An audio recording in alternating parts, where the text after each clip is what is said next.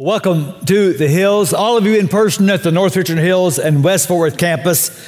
And I join with our host in a special shout out to all of you at the Southlake campus today as we celebrate 10 years of our partnership together in the mission of the Hills Church. One of the things that's been the hardest for me during the pandemic, I love to get to visit all the campuses. I've only been at the West Fort Worth campus one time since we got into the new building because of the pandemic. I can't wait to get back. And I haven't been at the Southlake campus in person in a long time, and we're going to fix that just as soon as we can. And I hope sooner than later in the new building. So I love every campus. I love all of you, but especially today to shout to Southlake. We celebrate you. And I want to give a shout out to all of you watching online across the country. Now, we're wrapping up today a series on anxiety. And I know that many of you watching me today across the country are very, very anxious because you are fans of the Tampa Bay Buccaneers or the Green Bay Packers or the Buffalo Bills or the Kansas City Chiefs, and you are very anxious about whether or not your team is going to go to the Super Bowl. So I'm going to give you some advice. Move to Texas and become a fan of the Dallas Cowboys because we never have to worry if we're going to the Super Bowl. Right? I hope that helped. and I hope this series has been helping as well. I've titled it Keep Calm. Let me show you where I got the title. You might be familiar with this poster, and here's the backstory. It's 1939. England and Germany are at war. Every day, the Luftwaffe, the Nazi air machine, is bombing England. And the uh, Ministry of Defense knows keeping the morale of the people up is a high priority. So they spend to print millions of posters, three particular posters they're going to put across the country. The first one said, Your courage, your cheerfulness, your resolution will bring us victory. The second one said, Freedom is in peril, defend it with all your might. The third poster, under the Tudor crown, was to say, keep calm and carry on. They printed two and a half million of these posters. They were going to put them up when, as expected, Germany actually invaded England. Well, that never happened. The posters never went up. There was a serious paper shortage, so they simply recycled most of them. It was in 20, uh, in the year 2000 in a bookstore in England. A man is getting some old books out of a box, and he finds one of these posters at the bottom. He puts it up on the wall of the bookstore, and the thing just went viral. I don't think they had internet back then, but it went viral. And that's where the story came keep calm and carry on. And one of the takeaways from that story is this that in warfare, it is critical to win the battle of the mind. Now, hold on to that thought. We've been talking about the reality of anxiety and about the possibility of living with peace instead of panic. Now, we're humans. Moments of anxiety are unavoidable. But living in a perpetually anxious state is optional. We are contending that as followers of Jesus, we have access to spiritual resources that enable us to keep calm. Now, that's the message of Paul to the Philippian church, and we've been using one paragraph in that letter as our foundation for this series. So look at it with me again. Paul says, Rejoice in the Lord always. I will say it again rejoice. Let your gentleness be evident to all. The Lord is near. Do not be anxious about anything, but in every situation, by prayer and petition with thanksgiving, present your requests to God. And the peace of God, which transcends all understanding, will guard your hearts and your minds in Christ Jesus. And so, Paul is giving strategy for learning not to live in a constantly anxious state. And the acrostic we've been using for this series is the word calm. The first thing we learn from Paul is that we've got to come to Jesus, okay? You go anywhere else to find rest for your soul, you will get frustrated. We need to ask God for what we need and take our anxieties and honestly put them before the throne. We need to learn to be content by being grateful and graceful people. Now, Paul in the book of Philippians mentions the word joy a lot. And remember, he's writing from prison. Here's a man in prison in a place that would make most of us very anxious, and he's got this contented and rested spirit. And I think there's a key. 16 times in the book of Philippians, Paul mentions your mind or your thoughts, and that's huge. So let's go back now and let's look at the last verse in that paragraph where he says, Finally, brothers and sisters, whatever is true, whatever is noble, whatever is right, whatever is pure, whatever is lovely, whatever is admirable, if anything is excellent or praiseworthy, think about such things. Now, why did he add that? Because in warfare, it is critical to win the battle of the mind. The biggest challenge to finding freedom is often changing the way we think about the challenge. And if you're going to leave the prison of anxiety, you must learn to mend your mind. In fact, it's interesting. The Greek word for worry is divided mind. You are anxious because there is a battle going on in your mind. When Jesus preached his favorite sermon, repent for the kingdom of God is at hand, the word repent literally means change your mind. In Jesus' famous story of the prodigal son, when the boy decides to come home, what, what phrase did Jesus use? He said, when he came to his senses. He mended his mind. You cannot stay calm if you're practicing stinking thinking, okay? Or to put it another way, to manage anxiety, you must manage your thought life. It all begins at headquarters. The writer of Proverbs knew this in the fourth chapter. He said, Be careful what you think, because your thoughts run your life. Now, this is true, and you know it. That behind whatever we say or do, or even behind whatever we are feeling, is what we are thinking. In fact, my guess is most of you, if you look back on some of your biggest regrets, those things you have in your past where you wish you could go back and do over, you probably have often had this thought What was I thinking. Now, no one realizes and strategizes according to this truth more than our enemy. Satan has something in mind for all of you. And too many of us grant him easy access to our thought life. Now, the world we live in today, everything important is behind a password, right? And it gets exhausting to remember all of them. And so often we don't try very hard.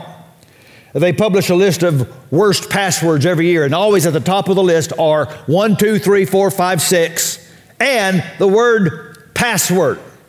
now, isn't it interesting that we don't think it's very important to protect that which we think is very important? The devil wants to hack your thought life. He wants access to your mind. And has it ever crossed your mind that not every thought that crosses your mind came from you? You and I have the responsibility and the capacity to be the air traffic controllers of our mental airports. And we must accept this responsibility because repentance is more than just stopping old behaviors, it demands thinking new thoughts. People behave the way they behave because they believe what they believe. You can't get people to live in a new way if they still think in an old way. And so, we must retrain the brain. What I want to do is share with you three ideas that I think are absolutely transformative and will help you leave the prison of anxiety. And here's the first to believe I can change the way I think. Now, let me be clear. The only reason this is true is because God enables us. Because the reality is, Scripture says, the enemy has blinded the minds of unbelievers. Look at what Paul says in Ephesians 4. With the Lord's authority, I say this live no longer as the Gentiles do, for they are hopelessly confused. Their minds are full of darkness. They wander far from the life God gives because they have closed their minds and hardened their hearts against Him. And this is why you can't get people to live a better life simply by telling them, stop doing that. Stop that behavior. Their minds are hopelessly confused. Their minds are darkened by the enemy. I got some good news. The gospel can change anyone's mind. And so, same paragraph, listen what Paul says. But that isn't what you learned about Christ.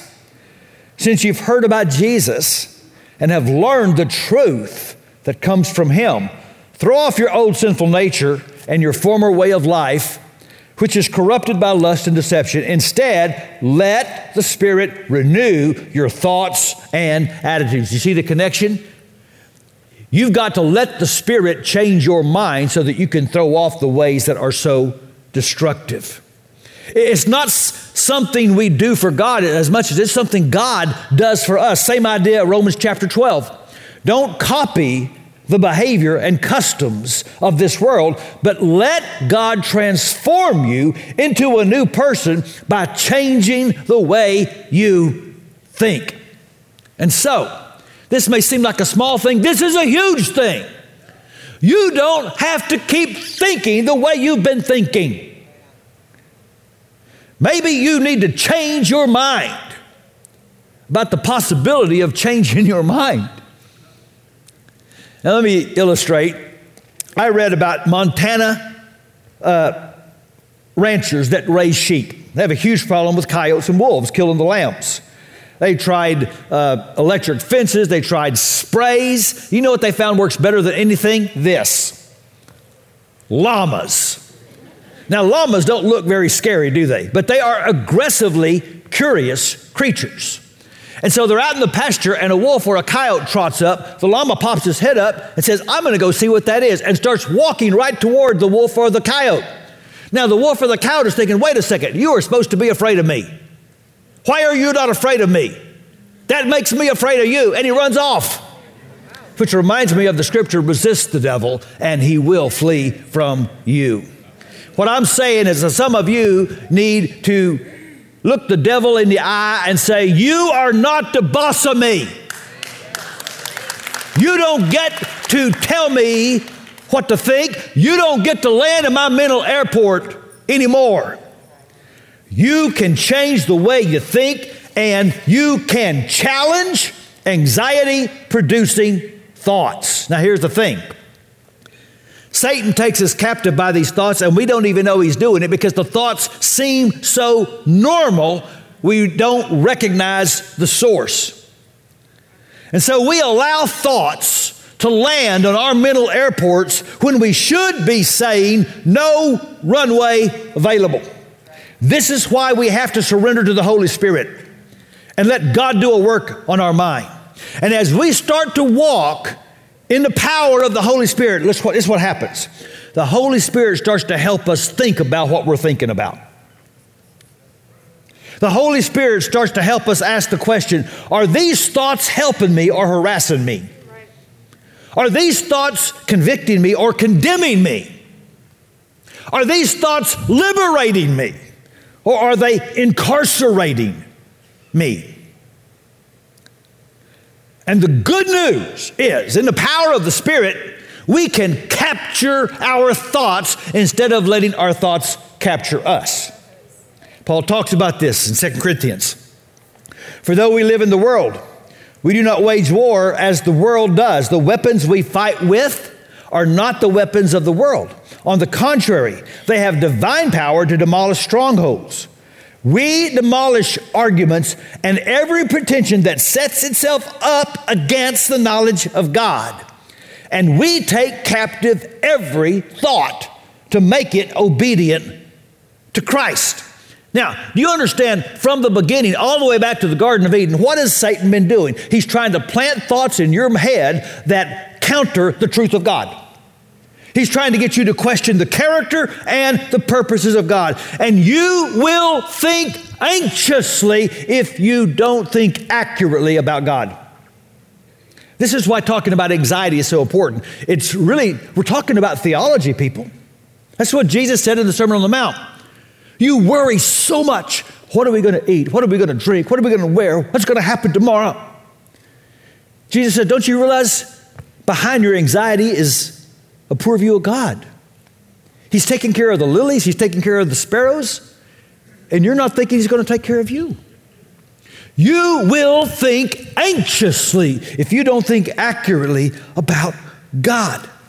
And so, when anxiety producing thoughts arise, you need to consider are these thoughts consistent with who God is and with what God says? And if that thought is not in line, if it has set itself up against the knowledge of God, then you need to take that thought captive and make it obedient to Christ. Let me illustrate this way. I'm a young boy, I'm playing Little League Baseball. End of the season, big game. We're down by one run late in the game.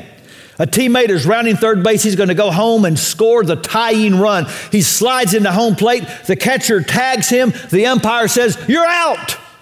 The ball rose through the catcher's legs to the backstop. The catcher dropped the ball. And you heard a voice from our side of the stands He dropped the blankety blank ball, you blankety blank. And the umpire turned to my father and said, If you don't leave the field right now, I will forfeit this game. So my father stood up and started to walk to the parking lot. And all my teammates rushed to the dugout to say, They're throwing your dad out for cussing. Now, consider what everything around me was telling me was true. I heard the voice. I saw the umpire point at my father. I watched my father get up and walk away. I had reliable sources telling me this was all true. Just one problem I knew my father. I knew that it was not in line with his character. I knew that what they were telling me was true, was not consistent with the man that I knew. My father got about halfway to the parking lot when another dad stood up and said, Well, if you're going to throw somebody out, throw out the man who really said it. And that man left, and my father came back. Now, listen, I can't tell you how to never have anxious thoughts. Here's what I can do tell you to take those thoughts and present them to Christ. And say, Jesus, are these thoughts consistent with your character? Are these thoughts consistent with what you have taught? Are these thoughts in line with what you've done to prove that you love me? We sing a song that I love. Shame no longer has a place to hide, and I am not a captive to the lies. My fear doesn't stand a chance when I stand in your love when I stand in the truth of who God is and what God says, fear has to leave. We really can think about what we think about, and we can do something about it. I can change the way I think. I can challenge anxiety producing thoughts. And then, maybe most of all, I can choose what I will focus on and this is huge. I can decide what gets to land in my mental airport. I can fix what I fixate on. Look again at the start of verse 8. This is what Paul said. One final thing fix your thoughts on what is. And he lists a variety of virtues. He puts the responsibility on you. He said the same thing, Colossians 3. Set your minds on things above, not on earthly things. Listen, it is not enough just to erase unhealthy thoughts. You must replace unhealthy thoughts with healthy thoughts, thoughts that are pure and true and noble. If you know Greek mythology, you've heard of the sirens, these women that sang this beautiful music that enticed sailors and seduced them to the shore where their ships would crash on the rocks and they would drown. And only two Greek sailors got past the sirens. One was Odysseus. The way he did that was he plugged all the sailors' ears with wax so that they couldn't hear the sirens. Orpheus, however, he got past by taking out his lyre and playing a better song, playing a song that was more noble and beautiful. Listen, church, none of us are exempt from the sow and reap principle. We cannot expect a harvest of faith and of calm when we are constantly planting seeds of chaos and fear. So I want you to do something for me. I'm going to ask you three questions, but while I'm asking, I want everyone, I don't care, sitting down at home, wherever you are, I want you to take your foot and put it out like this. Everybody, put your foot out and just keep it out. And I'm going to ask you three questions. Question number one Do you believe everything you hear on the news and everything you read on the internet is true? Hold up your hand. I don't see a single hand up. Question number two do you believe the Bible is trustworthy? Hold up your hand. Question number three Why do you spend so much time filling your mind with what you don't believe instead of what you do believe? Now, I told you to put your foot out so I could step on your toes just a little bit easier. Why do we spend so much time filling our minds with what we don't even think is true? When we could fill our minds with what we know is. And I want to say again there is a clear, trackable, studied evidence of the rise of anxiety in our country with the rise of social media. So let me remind you one more time when you get on social media platforms, you are not the client, you are the product. They exist to make money by selling your attention to advertisers. And here's what they know if they can get you enraged, they will keep you engaged. So they know what pushes your buttons and they make sure you get a steady diet of it. They know you are more apt to share a report that you didn't research that may not even be true, six times more likely than you are to share something that's true. Now, I understand those platforms can have some value. I really do.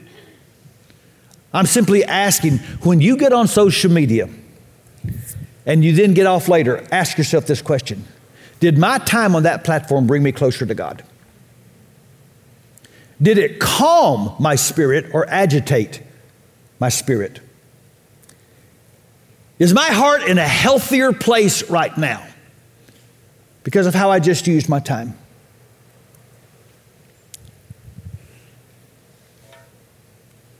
I want to ask you to stop giving mental space to that which is contrary to the wisdom and witness of God. You get to decide what is on your playlist. And know this you can shape what you focus on, but know this what you focus on will begin to shape you. And that's why the prophet Isaiah said of his God, You will keep in perfect peace all who trust in you, all whose thoughts are fixed on you. And I want to tell you a story of a sister in Christ who learned this. Her name is Kristen Taylor.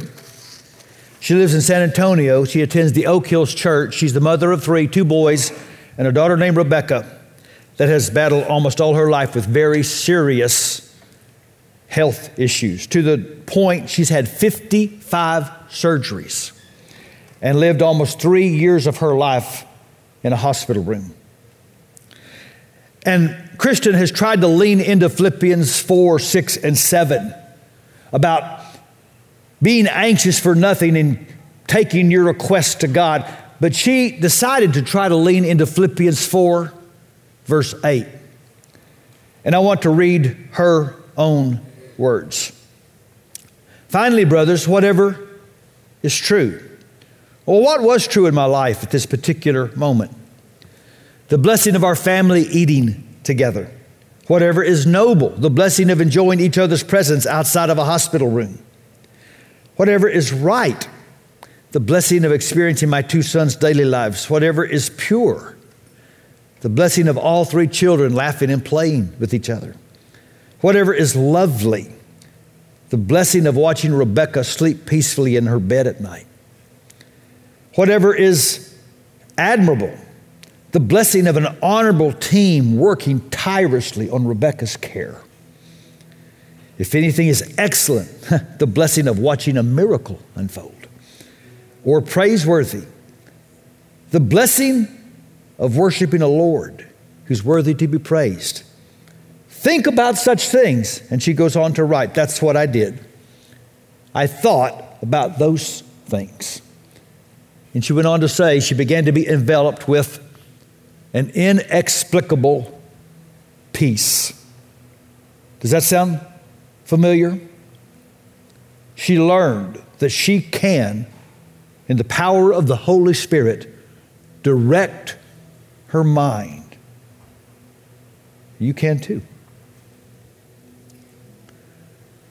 One of the great things that we have as people who believe the gospel is the capacity in the Holy Spirit to escape bondage. I put it this way thank God we can think God. In the moments that are frightening, in the moments that are unsettling, in the moments that are scary, we can stop and say, I can think God.